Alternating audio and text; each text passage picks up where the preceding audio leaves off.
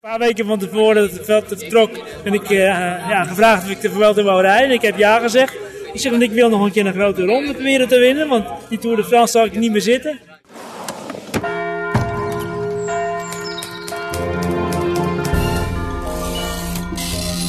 Je luistert naar het geheugen van Brabant. De podcast van het Brabants Historisch Informatiecentrum in Sertogenbos. Dwaal mee door onze archieven op zoek naar de mooiste verhalen van vroeger. Hier is je reisleider op onze speurtocht, Marilou Nilsen. Dag Anton. Dag Marilou. Marilou, weet jij dat er aanstaande zaterdag, 20 augustus, iets heel bijzonders staat te gebeuren bij het BIC, bij ons op de Citadel? Zeker weten, ik verheug me er altijd op, want dan komt de Vuelta. De Vuelta. Dat kunnen we natuurlijk niet zomaar voorbij laten gaan. Vandaar deze speciale editie van het Geheugen van Brabant. Ja, de Vuelta Den Bosch. De hoofdstad van de provincie waar het wielrennen in de haarvaten van de historie zit. Stoempend over slingerende weggetjes, tussen weilanden door, met smokkelwaar nog onder het shirt. Of juist hard trappend om aan de criminaliteit te ontsnappen. Brabant en de wielersport zijn onlosmakelijk met elkaar verbonden. Precies wat je zegt, Anton. En in deze podcast graven we verdwenen wielerbanen op. We luisteren naar verhalen over karakteristieke coureurs en over rondes waar de stenen uit de straat worden gereden. En we spreken bijzondere mensen. Robert van Willigenburg, die een fraai staaltje wielerarcheologie heeft verricht door de rijke geschiedenis van de velodrooms op te graven.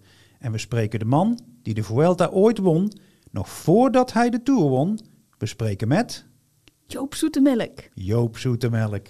Maar nu eerst gaan we nog verder terug in de tijd met een van die vele verhalen die je ook op onze website Koersen op Karakter vindt. We luisteren naar het tragische verhaal over Jan Zelen uit Os. Om aan geld te komen voor een fiets is Jan Zelen uit Os begin vorige eeuw bereid ver te gaan. Hij neemt een soort arbeidsongeschiktheidsverzekering, die ook uitkeert bij bijvoorbeeld het verlies van ledematen. En daar was het de jonge Zelen blijkbaar om te doen. Hij offert zijn linkerwijsvinger op, de verzekering keert uit, de Seel heeft geld voor een fiets en gaat meedoen aan wielerwedstrijden. Maar hoewel hij te boek staat als een tempobeul die met gemak de strijd aan kan met kanonnen als Kees Pellenaars, Frans Slaats en Gerrit Schulte, weet hij net geen grote wedstrijden te winnen. Toch maakt hij naam, zij het met een minder fraai wapenfeit. Nog maar net twintig jaar oud pleegt hij namelijk, blind van verliefdheid, een moord. Zijn geliefde is een getrouwde vrouw. Haar man, Jan van der Pas, grijpt vaak naar de fles en ranselt haar dan in beschonken toestand geregeld af. De verliefde Seel kan dit niet aanzien en bedenkt met zijn geliefde een moorddadig plan. Hij schiet van der Pas op een achterafweggetje in koelen bloeden neer. Aanvankelijk weet hij uit handen van de politie te blijven. Pas als hij steeds vaker met Toon de Soep en Bijs de Sijp, jongens van de bende van Os, op stap gaat, komt ook de moord op Van der Pas uit. De Seel gaat de geschiedenisboeken in als moordenaar en bendelid en moet bijna twintig jaar brommen. Zijn wielerverleden raakt in de vergetelheid. Nou ja, tot nu toe dan. Want nu is er big.nl slash wielrennen. Hier kun je deze geschiedenis en nog veel meer historische wielerverhalen vinden. Uit de Nieuwe Tilburgse Courant van 18 juli 1931. TWC Vitesse. Nico Prinsen wint. Pechdag voor Frans Laats. De gewoonte getrouw werd donderdagavond door genoemde vereniging wederom een trainingsrit gehouden die ondanks de verschillende sportevenementen op die avond nog flinke belangstelling trok. Het ging ditmaal gedeeltelijk over hobbelige wegen, want als traject was gekozen Tilburg, Rielseweg, Riel, Alphen, Baarle-Nassau, Kaam, Gilze, Hulten, Tilburg, eindstreep Korenbloemstraat, afstand juist 48,5 kilometer. Tot aan den Rielsenweg reden de renners twee aan twee vanaf het clublokaal Jan de Haas, achter den volgauto. Dan geeft de heer Jan Gruter het startschot en de renners schieten naar voren. Verhagen en Van Rijen nemen een kop en rijden een strakke pace. Even voor Riel zien wij reeds den eeuwige pechvogel G. Touwslager met een afgelopen ketting. Dan ter Riel een plotselinge uitlooppoging van M. van Rijen, doch deze wordt spoedig weer achterhaald. De renners denken alweer te kunnen uitrusten als op het juiste moment Frans Slaats, gevolgd door zijn jongere broer Kees, naar voren schieten en meter na meter winnen op de anderen. Dit tempo wordt echter ook den jongeren Slaats te machtig en hij zakt terug naar de achtervolgers. Frans Slaats zet evenwel, ofschoon nog een 40 kilometer voor de boeg, alleen zo geweldig door dat hij weldra een 200 meter voorsprong heeft. Zowel in de eerste groep als in de tweede groep wordt hard gezwoegd om den vluchteling te achterhalen, doch de afstand tussen F. Slaats en de groep wordt niet geringer. De Alfen heeft Frans Slaats een weinig oponthoud, daar hij weer aan de marchaussées zijn wegkaart moet tonen, waarmee hij een flink stuk van zijn voorsprong inboet. Maar niet ontmoedigd rent hij verder en vergroot weder zijn voorsprong totdat hij komt voor een gesloten overweg te Balen-Nassau, waar de eerste en tweede groep eveneens bijkomen. Jammer voor Slaats, want zonder dat hadden wij dien renner reeds als winnaar met flinken voorsprong genoteerd. Na opening van den bareel ging het op kaam aan, doch van uitlopen was geen sprake meer, daar thans door allen goed werd opgelet. Dan gaat het in een kalm gangetje plus minus 30 km per uur op Gilze aan. De renners konden elkander niet lossen. De grote slag zou dus moeten vallen in de sprint. Voorbij Café de Kinderen sloegen de renners rechtsaf en bij de Rooms-Katholieke kerk van Gerardus Majella was de eindstreep getrokken. Op den draai schiet F. Slaats naar voren, Verhagen eveneens, doch het ging blijkbaar te snel om die bocht goed te kunnen nemen. Althans Verhagen reed Slaats van bezijden aan, zodat Slaats een trapper van zijn rijwiel werd afgereden en Verhagen helaas kwam te vallen. Hiermede waren de twee grootste concurrenten om de eerste plaats van de baan. De overige renners stormden evenwel op het einddoel af en het was thans Nico Prinsen die den sprint won op een wiel gevolgd door Jo Van Rijen, Zeeslaats, Van de Einde, Haasweep, Van Beurden, Bakker en anderen. Ben je benieuwd naar Frans Laats, die koploper die in het krantenverhaal zojuist een trappen verloor? Op onze site Koers op Karakter zie je hem op historische filmbeelden en lees je ook welke tragische wending zijn leven in de oorlog neemt. Luister maar. Frans Slaats uit Waalwijk is een van de twaalf kinderen van leerhandelaar Slaats en Aleida Bijlhout. Als slagersknecht maakt de jonge Frans heel wat kilometers door weer en wind op zijn zware bakfiets. Wanneer op een goede dag een groepje renners van de Tilburgse wielerclub Vitesse voorbij zoeft, op echte racefietsen, haakt Frans aan. Met zijn bestellingen rammelend voor op zijn logge bakfiets houdt hij het kilometers lang vol, tot grote verbazing van de coureurs voor hem, onder wie de befaamde Jan Pijnenburg. Je begrijpt het al, Frans wordt ontdekt. Slaats wordt in de jaren 30 een prominent baanwielrenner. De locomotief, zoals wielerliefhebbers hem al snel gaan noemen, wordt vooral bekend doordat hij in 1937 het werelduurrecord op de baan verbetert. Hij reist de hele wereld over om te fietsen en zit als de Tweede Wereldoorlog uitbreekt in Argentinië. Een terugreis naar Europa is onmogelijk. Als hij na de oorlog dan eindelijk in Waalwijk aankomt, treft hij daar nog maar de helft van zijn familie. Wat er gebeurd was, een aanslag op een beruchte NSB'er in Waalwijk had zware gevolgen voor de familie Slaats, al had hij er niets mee te maken. Als represaille voor de aanslag gingen vier broers van Frans in de leeftijd van 16 tot 34 op transport naar verschillende concentratiekampen. Geen van hen keerde terug. Op het podium. Als we teruggaan in de tijd, naar zeg begin vorige eeuw, dan vind je in vrijwel iedere stad of dorp in Brabant wel een wielerbaan. Soms trouwens wel meer dan één. Maar waar lagen die banen precies en waarom zoveel in Brabant? Journalist Robert van Wilgenburg zette zijn tanden in deze vragen en schreef het boek Hier lag een wielerbaan. Je zegt schrijf, maar het begon echt wel als fotoproject hoor. Oké, want dat vroeg ik me af. Wat triggerde jou om op zoek te gaan naar verdwenen wielerbanen? Ik heb me eigenlijk altijd al afgevraagd zolang ik zelf ook fietste, van ja, waarom is dat op een gegeven moment populair geweest en ook weer ehm, verdwenen eigenlijk? En uh, waarom fietsen niet veel meer mensen op de baan? waarom doen we eigenlijk zo moeilijk met uh, die lange afstanden afleggen? Want je kan gewoon... Uh, ja, het, is een niche eigenlijk, dat, dat baanwielrennen altijd al geweest, tenminste in onze recente geschiedenis. Beginnen we meteen met het eerste wat je zegt. Waarom is het zo populair geworden? Nou, er is een heel duidelijk uh, uh, aanwijsbare reden. Dat is dat in 1905 de, ik moet het goed zeggen, maar voor mij heet het de Motor- en Wielrijderswet of de Motor- en Verkeerswegenwet is aangenomen. Uh, dankzij een sterke lobby van de ANWB trouwens, die toen zijn handen aftrok van het fietsen en heel erg voor de auto's ging. Um, daardoor mochten de, uh, op de openbare weg geen wedstrijden meer worden gereden. Dat had, dat had funeste gevolg natuurlijk, want die wielersport was zich op dat moment net aan het ontwikkelen. Dat is, laten we zeggen, vanaf 1870 zo is dat ongeveer opgekomen. En 1885 waren er al wielerbanen. Dat, dat was toen heel populair. Dat waren grote ronde of, of ovale baantjes. In, uh, in Nijmegen lag de eerste, maar daarvoor in, in Engeland, Parijs, Frankrijk. Daar is het een beetje opgekomen. Nou, toen moest Nederland moest dat ook. Nijmegen was de eerste, toen kwam Amsterdam. En meteen daarna Tilburg. Ik denk 1896 zo ongeveer op de Koningshoeve. En dat waren nog, ja, dat waren geen betonkuipen of zo, maar dat was een assenpad, hè, zullen we zeggen. Dat, slakken. Ja, want beschrijf eens, hoe zag zo'n wielerbaan er eigenlijk uit? Nou, ze deden wel degelijk uh, een, een mooi ovaal maken. En meestal, die, die begin, in de begintijd waren ze best groot, 400 meter, 300 meter. Tegenwoordig zijn ze 250 maximaal, hè, die wielerbanen. Uh, maar dat moest ook wel, want die fietsen waren een stuk groter. Je had ook nog van die, van die velocipedes, van die hoge bies, waar ze op wedstrijden opreden. En uh, ja, dat kon ook niet van die hoge bochten hebben natuurlijk, want daar vul je, daar vul je dan uit.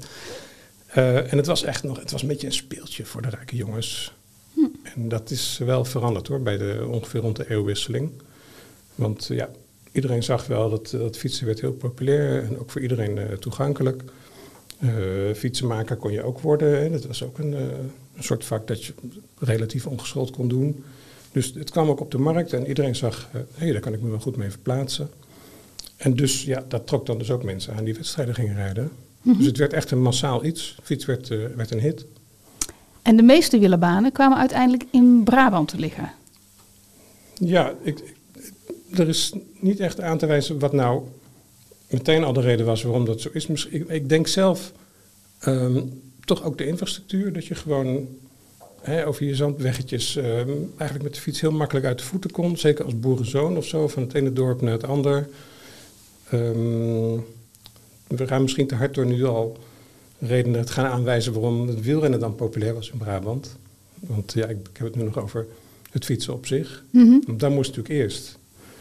Um, misschien was het toch wel voor de arme lui. Hm. Ja. Ja. Dat, ja, Brabant was toch een achtergesteld gebied wat betreft uh, uh, gewoon inkomen. Ja. De Belgische grens, vaak een mooie route om smokkelwagen heen en weer ja, te transporteren. Zeer zeker, dat, uh, dat, dat moet je er echt wel aan toevoegen. Ja.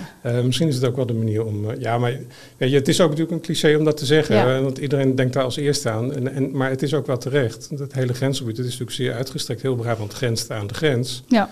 Um, en, en, die, en die smokkelroutes zijn er zeker geweest, ja. ja. En, uh, misschien dat het veldrijden zelfs daar ook wat te maken mee heeft. Want ja, je kon lekker over die bosweggetjes uh, Crossen. doorsteken. En dan had die politie, uh, die koddenbijers, die konden jou niet volgen. Nee. Op de hoogtepunt waren er ongeveer nou, 160 wielerbanen, zeg ik dat goed? Ik denk wel 200. Wel in 200, Nederland, in ja. heel Nederland. En ik heb er 160 gevonden. Oké. Okay. Ben ik allemaal geweest. Ik heb dus gewoon met mijn autootje ja, routes gepland. Ik heb eerst heel veel monnikenwerk gedaan door uh, archiefonderzoek. En, en dat sluit, sluit, dan weer aan op waarom we hier zijn. Uh, door uh, heel veel archiefonderzoek te doen. Want um, goed, er circuleerden wel lijsten op internet van waar die wielenbanen dan vroeger zijn geweest. Maar ik heb nog veel meer gevonden dan dat mensen zo, zeg maar, vers uit hun geheugen zouden kunnen opdiepen. En dan ga je zoeken op de Elfer of in de archieven zoals BIC. En dan zoek je op het steekwoord wielerbaan, kombocht, uh, zandbaan, grasbaan, uh, ovaaltje, al dat soort dingen in de kranten vooral. En de dorpsarchieven. En uh, ja, dan, dan, komt er wel eens wat boven. En um, goed, heel vaak waren dat dan caféhouders die dachten van, hé, hey, mijn zoon wielrent of de, of, of de, de plaatselijke fietsclub kwam bij hun samen. En dan was het van, hey, je hebt hier een landje achter liggen, kunnen we daar niet een ovaaltje maken? En daar begon het dan mee. Dan had je een grasbaan of een zandbaan. En als er dan echt geld was, dan uh, gingen ze wat beters doen. Gingen ze het met cement bestrijken. Of soms een architect zelfs iets moois laten ontwerpen. En dan iets later hoor, die betonbanen en die houten banen... die kwamen meer in de jaren dertig op, zeg maar. Dus dan zijn we alweer 30 jaar in de traditie verder. Mm-hmm. Dat moet je, daar stap je snel overheen hoor, als je naar het archief kijkt. Ja. Maar dat, dat, dat zijn natuurlijk één of twee generaties wielrenners later, hè? Ja. Ja. ja, en wij hebben dankbaar gebruik gemaakt van al jouw onderzoek. Want we hebben in onze speciale themakaart over uh, het Braams wielerverleden... hebben we de coördinaten ook overgenomen. Althans, je hebt ze volgens mij keurig bij ons op de kaart geprikt. Ja. Precies met een GPS-kaart. Ja. Zodat je de locatie exact in, in beeld hebt. Ja, ik wilde het ook echt exact weten. Ja, dat was heel belangrijk voor ja, jou. ik wilde het niet ongeveer weten. Ik hoefde niet, want eh, er zijn te weinig historische foto's om die dan weer te gaan zitten namaken, zeg maar. Want dat Mhm. zou heel leuk zijn. Je hebt een oude foto. Dat is een genre wat wel vaak gedaan wordt. Van hier heeft een gebouw gestaan, ik ga op die plek staan, ik ga dezelfde foto maken. Dat was bijna niet mogelijk, want ik heb van 90% heb ik gewoon geen historisch materiaal. Eh, dus ik moest wel dan in ieder geval weten van nou, hij lag daar tussen die en die huizen, ongeveer die GPS-locatie. En dan ga ik daar in het midden staan, dat moet ongeveer het midden van de baan geweest zijn. En daar maak ik dan een foto. Want zijn er nog wielerbanen over? Heel weinig. Ehm, de meest recente die nog in gebruik is geweest was de Oude Bos. Die is in 91 verdwenen. Dan eh, heb je in Oorschot nog een hele oude Sintelbaan uit 1914. Die ligt in iemands tuin. Bijna niet te herkennen. Die is ook cirkelvormig. Dus die is nog echt uit de oude tijd. En je moet ook zeggen dat er niet heel professioneel op, eh op gereest is. Hm. Ehm, maar de, wat heb je nog? Ja, bij de, bij de Baronie in het en bij Breda. Daar, ehm, die is helaas door een bombardement verwoest. Dat was een hele mooie, mooie cem- cement- of betonnen wielerbaan. Eh, die is ook in de oorlog verdwenen. Maar er staat nog een hoekje, een, eh, een soort bocht staat. Oké, en die wordt ook echt gekoesterd als zijnde... het Nou, hoekje? het is nu een treinbaan, voor zover ik weet. Met modeltreintjes hebben ze eh, een spoorbaantje gemaakt. Hm. En dus die wordt gewoon ja, daarvoor gebruikt. Het is meer een bosje nu eigenlijk. Oh. Wat, wat is er allemaal voor in de plaats gekomen voor de wielerbanen? Noem, noem een paar voorbeelden wat er nu nou, staat. ik ging eigenlijk bij, bij mijn project ervan uit dat het eigenlijk allemaal wel volgebouwd zou zijn. Maar dat is helemaal niet zo. Het is voor een heel erg groot deel zijn het gewoon nog steeds gewoon verrommelde landjes of overwoekerde bosjes. Want je denkt, ja, in zo'n dorp, dat was vroeger heel klein, daar woonde anderhalf man in een paardenkop. Dus die ruimte die, eh, die is op een gegeven moment wel, hè, want ja, achter een café of zo, ja, dat, dat, dat heb je helemaal niet meer, een landje achter een café. Maar dat, ja, het is eerder dat het café verdwenen is dan het landje eigenlijk. Oké, en, en ook die heb je dan weer in beeld genomen, hè? Ja, Ja, Ja. ja. zeker. Ik moet nu denken aan eh, bijvoorbeeld Goorlen heb je dat, in Etteleur heb je dat. Eh, heel veel van die plekken. dat de landjes er nog liggen. Dat de landjes er gewoon nog liggen. Ja, Met een beetje fantasie kon je ook die wielenbaan weer daar zien liggen op ja de plek. er zijn echt plekken, dat, en, eh, waar ik nu meteen aan denk, is eigenlijk in Zeeland, in Capellebrug. Daar is gewoon, dat, ja, daar zie je echt een imprint nog in het landschap. En daar kun je gewoon nog, tot ovatie kun je lopen. En- stille getuigen. Ja, maar- dat komt ook omdat ze hebben daar dat met rust gelaten. En dat is in Brabant ook wel op heel veel plekken hoor. En de vegetatie is anders dan wat er daarvoor was. Dus als een boom, zeg maar, zelfs als hij 100 jaar is, dan kan hij er nog jonger uitzien dan de boom van 200 jaar Ja, die ernaast staat. Dus dan zie je toch dat die begroeiing in die vorm van die ovaal is gaan, eh, gaan woekeren. dus die sporen zie je terug in het Die landschap. sporen zie je terug in het land en dat vind ik heel erg mooi. Ja, Ja, ja, en ja. Dat, dat is ook wat ik het mooie vind. Het begon als een soort conceptueel fotoproject van, van ja, je fotografeert iets wat er niet meer is en toch zie je iets. Dus, het is natuurlijk onzin. Het- Op de voorkant van mijn boek staat winkelkarretjes en aan de achterkant van een supermarkt. En dat is een hele bonte verzameling aan dingen. Ja, en toch, ja, ik heb het ook allemaal met dezelfde lens gedaan, dezelfde afstand. Ehm, op een gegeven moment ga je er toch iets in zien.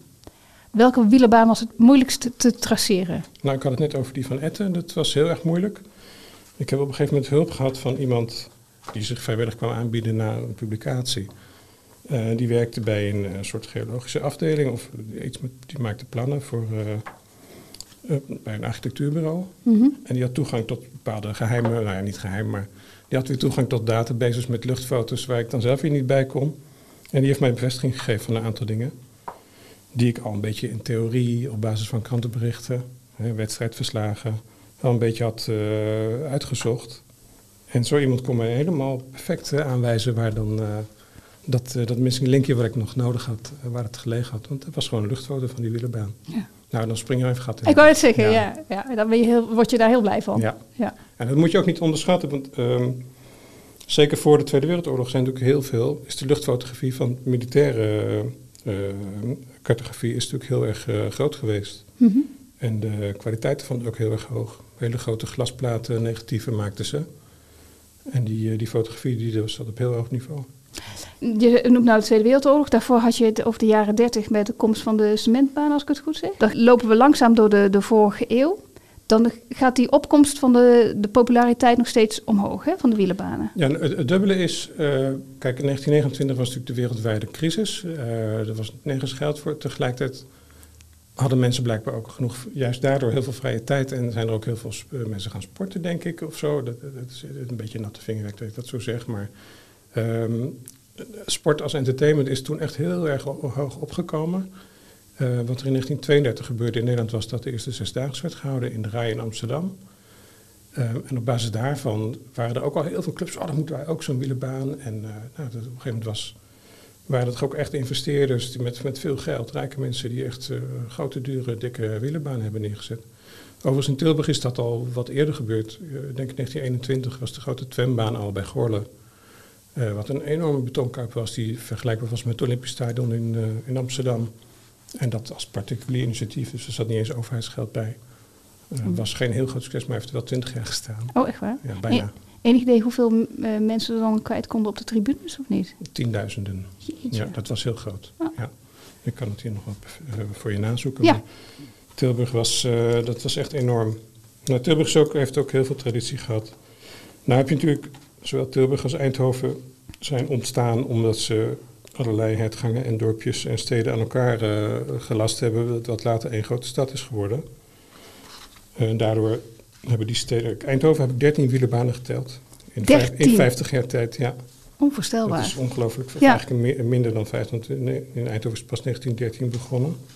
Dus tot eh Tweede Wereldoorlog 13 wielerbanen. En dan trek je er dus Gestel bij en Woensel en Toren. Ja, ja. Wat nu ook allemaal onder Eindhoven valt. Hè? Ja. Dus, eh, En dan het nadeel daarvan is dan weer dat die gemeentearchieven van die, eh, en die kadastrale archieven van die dorpjes weg zijn of nooit goed bijgehouden. Waardoor het heel erg moeilijk was om eh, bijvoorbeeld bij de IJzeren Man in Eindhoven, om daar het juiste, de juiste plek bij te vinden. Hm. Ehm, ja, de twembaan in Tilburg. 400 ton staal, 1,2 miljoen bakstenen. En te zeggen dat daar eh, dat, dat van dat puin, toen ze hem gesloopten, dat daar dan de, de Zuiderzeewerken of misschien wel de afsluitdijk mee gemaakt eh, Ah. Zijn. Het is niet helemaal te controleren of dat ook echt zo is. maar wel een mooie, duurzame gedachte. 15.000 bezoekers op de Twem in Tilburg konden ze kwijt. Ja, niet allemaal zitten hoor, meestal wordt staan plaatsen. Dan zitten we eigenlijk op de piek. Wa- Wanneer gaat het minder? Nou, die piek is, eh, die zit daar heel dichtbij. Het is echt midden jaren 30 dat het, eh, dat het heel erg groot was en tegelijk ook eh, dat het weer afviel. En eh er zitten verschillende redenen bij. Dat, het werd ook wat losser met, die, eh, eh, dat verbod op, eh, op wegwedstrijden. Eh, de rondjes om de kerk, zeker in Limburg, werden heel populair. Nou, die zijn in Brabant natuurlijk ook uiteindelijk overgebleven. Hè, dus van die dorpen omlopen, zeg maar. Ehm, dat vonden mensen ook leuk. En er was ook wel het was een heel klein wereldje, dat wielerbanen gebeuren. En er zat, zeker in die zesdaagse, er was er heel veel fraude. Er werden mensen omgekocht. De renner moest weer winnen, de lokale. Weet je, van die, het zijn een beetje van die verhalen die nog steeds wel eh, af en toe nog wel af en toe hoort. Van, oh, wat een toeval, die jongen uit de streek die wint. Ja, ja. Ja, dat is dan met eh, de geld toe voor de anderen natuurlijk. Zo is dat wel gegaan. En op een gegeven moment hadden, we- klaagden zelfs de renners daarover. En eh, dan zag je ook in de kranten zo'n teneur van... ja, we gaan, dat niet meer, we gaan er niet meer in geloven in die, wieler, die zesdaagse cultuur. Nee. Ehm, ja, is dat een reden? Ik weet het niet. Ja, misschien toch ook ehm, dat heel veel van die dingen uiteindelijk te ambitieus... want het bleef toch wel cri- crisistijd in de jaren dertig. Heel ambitieus eh, eh, waren. En dat ze na dat die investeerders of de, de, de opportunisten zeg maar, eh, op een gegeven moment hun, hun winst namen of het verlies zagen aankomen en de boel weer opdoekten. Want dat, dat was het gekke met de populariteit van die wielerbanen. Eh werd er wel flink geïnvesteerd, maar was het ook snel weer cashen en wegwezen. Nou zit jij regelmatig zelf ook op een racefiets. Ja. Heb je ook op een wielerbaan gefietst? Ehm, ik vind het eigenlijk een beetje eng. En dat is best begrijpelijk, want Ja. ze hebben ook geen remmen volgens mij, die fietsen. Nee, nee, je moet goed kunnen sturen. En dat is tegelijk ook wel wat je wel hoort hoor van renners die... eh, de- de- hè, er zijn wielrenners in het profpeloton die echt niet kunnen sturen. En waar- je dan van ga veldrijden, ga op de baan rijden. Want dan leer je tenminste van sturen en dan val je niet zo vaak. Ja. En is een goede baanwielrenner ook per definitie een goede wielrenner op de weg? Nee, helemaal niet. Ehm, er zijn een paar uitzonderingen. Theo Bos, daar kun je van zeggen wat je wil. Maar de, hij is een groot kampioen geweest op de baan en ook in de sprint. En die moest eh, op een gegeven moment, eh, ging hij ook de weg op. En heeft hij ook echt wel zijn wedstrijdjes gewonnen. Maar het heeft hem veel moeite gekost om... eh, in het begin zei hij al, die kont moet eraf. dat is tegenwoordig nog meer. Dus als je Harry Lafayette kijkt, die heeft alleen maar bovenbenen. En eh, dat, dat zijn zijn spieren. De- Het zijn gewoon twee boomstammen. Ongelooflijke hulk, ja. Ja, en, ja. en dat heb je bij het wegwielrennen helemaal niet nodig. Dan moet je juist eh, een beetje dun en getaand zijn. Ja, Je moet ook nog bergen over en je kunt geen gewicht mee pakken. nee, En dat, dat zijn toch wel meestal kolossen hoor, die bij echt goede baanwielrenners. ja. En dan komt La Frijse uit Brabant. Ja, Toeval, denk je? Luik Gestel. Nee, ik denk het niet. Maar ik moet zeggen, leg zijn foto eens naast die van eh, eh, Jan Pijnenburg. Oh ja, Het zou gewoon zijn zoon kunnen zijn. Het is ongelooflijk. Ja. dat vind ik trouwens wel frappant dat je het zegt. Want ik vind die foto's van die wielrenners, die hebben vaak van die mooie gebeeldhouwde koppen. Ja, Heel erg... eh, ja, zeker. Ja, dat is heel mooi. Ja, Dan gaan we eens kijken. We gaan die vergelijking maken met Jan Pijnenburg. We gaan de kaart ook bekijken met jouw verhalen. Want je hebt behalve dat je ze allemaal in kaart hebt gebracht, waarslagen ook voorzien van een mooi verhaal. Hè? ja. Dank daarvoor, Robert. En niet alleen wielerbanen, maar ook eh wielerrondes op de weg. En heel veel mooie verhalen van diverse Brabantse cracks. En mooie foto's en films. Je vindt het allemaal terug op bhic.nl slash wielrennen.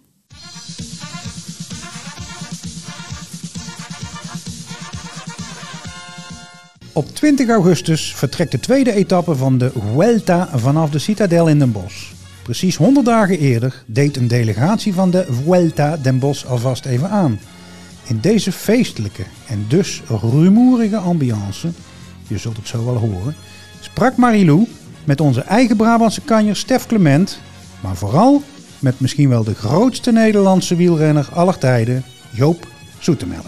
Winnaar van de Tour de France in 1980, wereldkampioen op de weg in 1985 en, minder bekend, maar vandaag zeker zo belangrijk, winnaar van de Vuelta in 1979. In 1979 werd ik eh, een paar weken van tevoren dat het veld vertrok, ben ik eh, ja, gevraagd of ik de Vuelta wou rijden. Ik heb ja gezegd. Ik zeg, want ik wil nog een keer een grote ronde proberen te winnen, want die Tour de France zal ik niet meer zitten. Naast de grote ronde heeft Zoetemelk de nodige kilometers weggetrapt in Brabant. De acht van Kaan, de ronde van Boksmeer. Hij kijkt er met veel plezier op terug. In de Tour of in de Vuelta, dan, dan krijg je de aandacht en die je laten, laten zien in, in de criteriums in die tijd. En dat was toch, eh, ja, dat deed met heel veel plezier. Dat er zoveel publiek naar die criteriums kwam toen. En dat is, eh, ja, dat, deed- dat deed me heel veel plezier en dat deed hem nog veel plezier. Als je het over criteriums hebt, dan denk je al snel aan de acht van Kaan. In 1973 gewonnen door Zoetemelk. In 2016 was Brabander Stef Clement de winnaar. Clement over Zoetemelk. Joop is eh, de meest succesvolle wielrenner aller tijden van Nederland. En eh, ik ben maar een, eh, een passant geweest in, in de geschiedenis. En dat is ook prima. Dus we hielden allebei van grote ronden. Ik heb wel eens tegen hem gegrapt en daar ging het denk ik ook fout. Ik ga u dit jaar voorbij aan het aantal deelnames in grote ronden. Toen zei hij, ja maar heb jij ze allemaal uitgereden dan? En, eh, en heb je ook wat gewonnen? Dus, eh, Met zichtbaar plezier vertelt Clement over die keer dat hij bij Zoetemelk op bezoek was.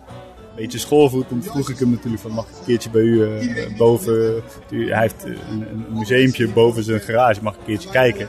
Ja, dat doet hij dan met frisse tegenzin. En we struikelden bijna over een, over een gele trui op de trap. Dus ik zeg, ja, waarom ligt die nou op de trap? Hij zegt, ja, die heb ik van de week heb ik die nog ergens gevonden. Hij zegt, ik weet eigenlijk ook niet waar die van is. Ja, dat heb ik dus nooit, dat ik thuis gele truien vind eh, en, en ook bij God niet weet van wanneer dat die is. Dus eh, het is een, een bijzondere, eh, mooie, bescheiden man. Onze gast van daarnet, Robert van Wilgenburg, herinnert zich die dag in 2003 dat hij Zoetemelk op een bijzondere manier op de gevoelige plaats wist vast te leggen.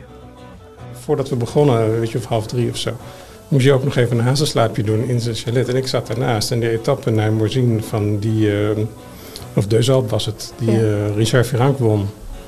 Die heb ik met hem zitten kijken, met z'n tweeën. Joop was heel rustig, en die, maar die voorspelde al ruim van tevoren, eh, kon hij al zien wat eh, de koersontwikkeling zou worden. En hij had helemaal gelijk. En, ja, ik, zat alleen maar, ik, hij zat tegenover mij en hij ging zo, steeds, vielen zijn ogen een beetje dicht vanwege de wijn. En op, ik had een camera op mijn, op mijn borst echt liggen en die stond goed. Het was heel donker in dat met een klein beetje licht op hem. Ik heb die foto nog wel ergens. En ehm, op het moment dat ze zijn ogen dicht vielen, druk ik zo op het knopje, klik. Toen had ik een hele mooie foto van Joop, die eh, in zijn Rabobank pakje in slaap viel bovenop Alptuur. Tijd om te luisteren naar de grootmeester van het Nederlands wielrennen zelf, die inmiddels 75 jaar is en anderhalf jaar geleden van zijn fiets werd gereden. Het gaat, uh, gaat iets be gaat beter, heel stuk beter laten we het zo zeggen, maar het is nog niet 100%. Ik, ik, ik fiets thuis op de, op de, de fitnessfiets. Zijn mooiste herinnering? De, ja, dat blijft de Tour. Ja? Dat blijft de Tour. Want het is eh, zo, de Tour die vergeet niemand. Iedereen die, die kijkt ernaar. Ja. En, en dat is een, toch weer een verschil met de Ronde van Spanje. Ook de voeding wordt nu heel anders benaderd. Met afgewogen maaltijden per persoon. Ja, eten wat de pot schaft. Je kwam in het hotel en dan uh, ja, wat de organisatie bestelt, dat moest je maar opeten. Maar goed, de tijden zijn anders. Het is niet hetzelfde. Het is enkel de progressie die ik je niet tegenhouden. En dat is maar goed ook. Ja. Is het wel onveranderd dat de Tour, dat je die nog altijd in bed wint of niet? Dat, dat blijft hetzelfde. Dat blijft hetzelfde? Ja, dat blijft hetzelfde. Zoveel mogelijk rusten en zo uh, gezond mogelijk blijven leven. En dan kom je het verste. Een heel verschil met vroeger. Vroeger moest je alles zelf een beetje bepalen. Ja, ja. Dan kon, kon je in, in een pelotonnetje alles zelf doen. Er waren geen oortjes. Je moest zelf zorgen dat je in de goede ontsnapping zat en zelf voor het klassement zorgen. Is dat, en dat vind ik toch niet een beetje mooier dan? Ik vind het veel mooier vroeger dan nu. Vind jij vroeger ook mooier als nu? Ga dan naar big.nl slash wielrennen voor de mooiste verhalen over markante wielrenners, wielerbanen en wegwedstrijden. Niet alleen op de vele wielerbanen werd in Brabant veel gefietst, maar zeker ook op de weg. En dat levert weer veel mooie en bijzondere verhalen op over wielerrondes. Wist je bijvoorbeeld dat de oudste profkoers van Nederland de Ronde van Kaam is? Al in 1898 is er een wielerclub in Kaam, waar fanatieke renners de strijd met elkaar aangaan. Maar de burgemeester van het nabijgelegen Ginneken vindt dat gerees door zijn dorp maar niks en maakt vooral ook bezwaar tegen de zedeloze blote benen van de renners. Daarom moet er een ander parcours worden uitgezet, een parcours dat alleen door Kaam loopt. Een creatieve geest bedenkt dat dat zou kunnen door het parcours de vorm van een 8 te geven. We schrijven het jaar 1933 en de 8 van Kaam is geboren, de eerste wielerwedstrijd voor beroepsrenners. Dit en nog veel meer verhalen hebben we verzameld onder de naam Koersen op karakter. Dus als je meer wilt weten over legendarische namen uit het verleden als John Braspennings of Wim van Est, of over hedendaagse toppers als Janne Braspennings of Marianne Vos, ga dan naar onze website big.nl/slash wielrennen. Blik uit het bik. Waarom hebben Nederlandse sporters toch van die moeilijke namen? De BBC-commentatoren op Wimbledon hadden het vorige maand moeilijker met het uitspreken van de naam Botik van de Zandschulp dan Rafael Nadal met de tegenstand van het Nederlandse talent.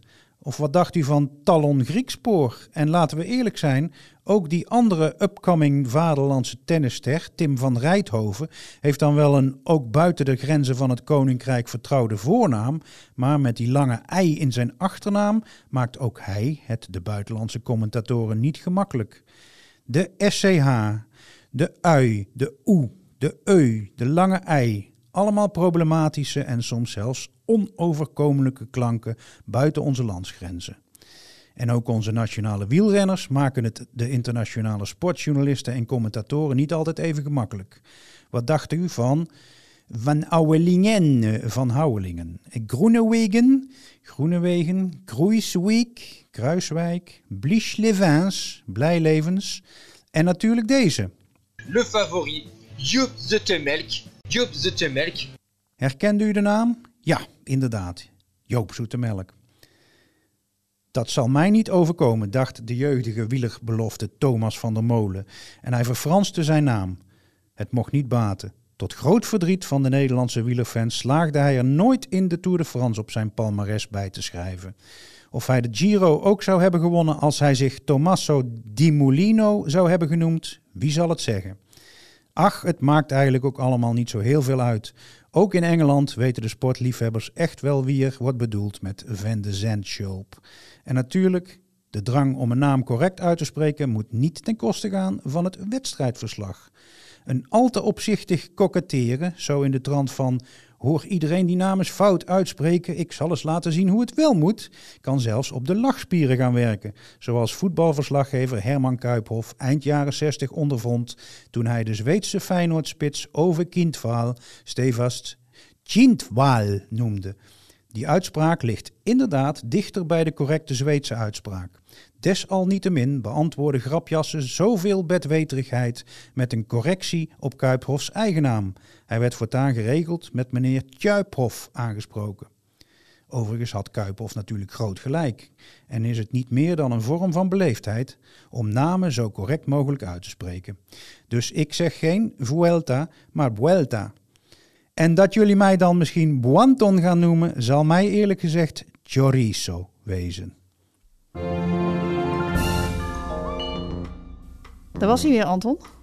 Ik vond het leuk. Ja, een hele speciale over de Vuelta. Zeg je het wel goed? Zo, heel goed uitgesproken. Ja, jij wilde haast niet meer zeggen waar mensen nou naartoe moesten, hè, als ze meer wilden weten over het Brabantse wielerverleden. Nou, we hebben het volgens mij al zo vaak gezegd, maar ik zal het nog één keer doen. Toen dan. Nou, big.nl slash wielrennen.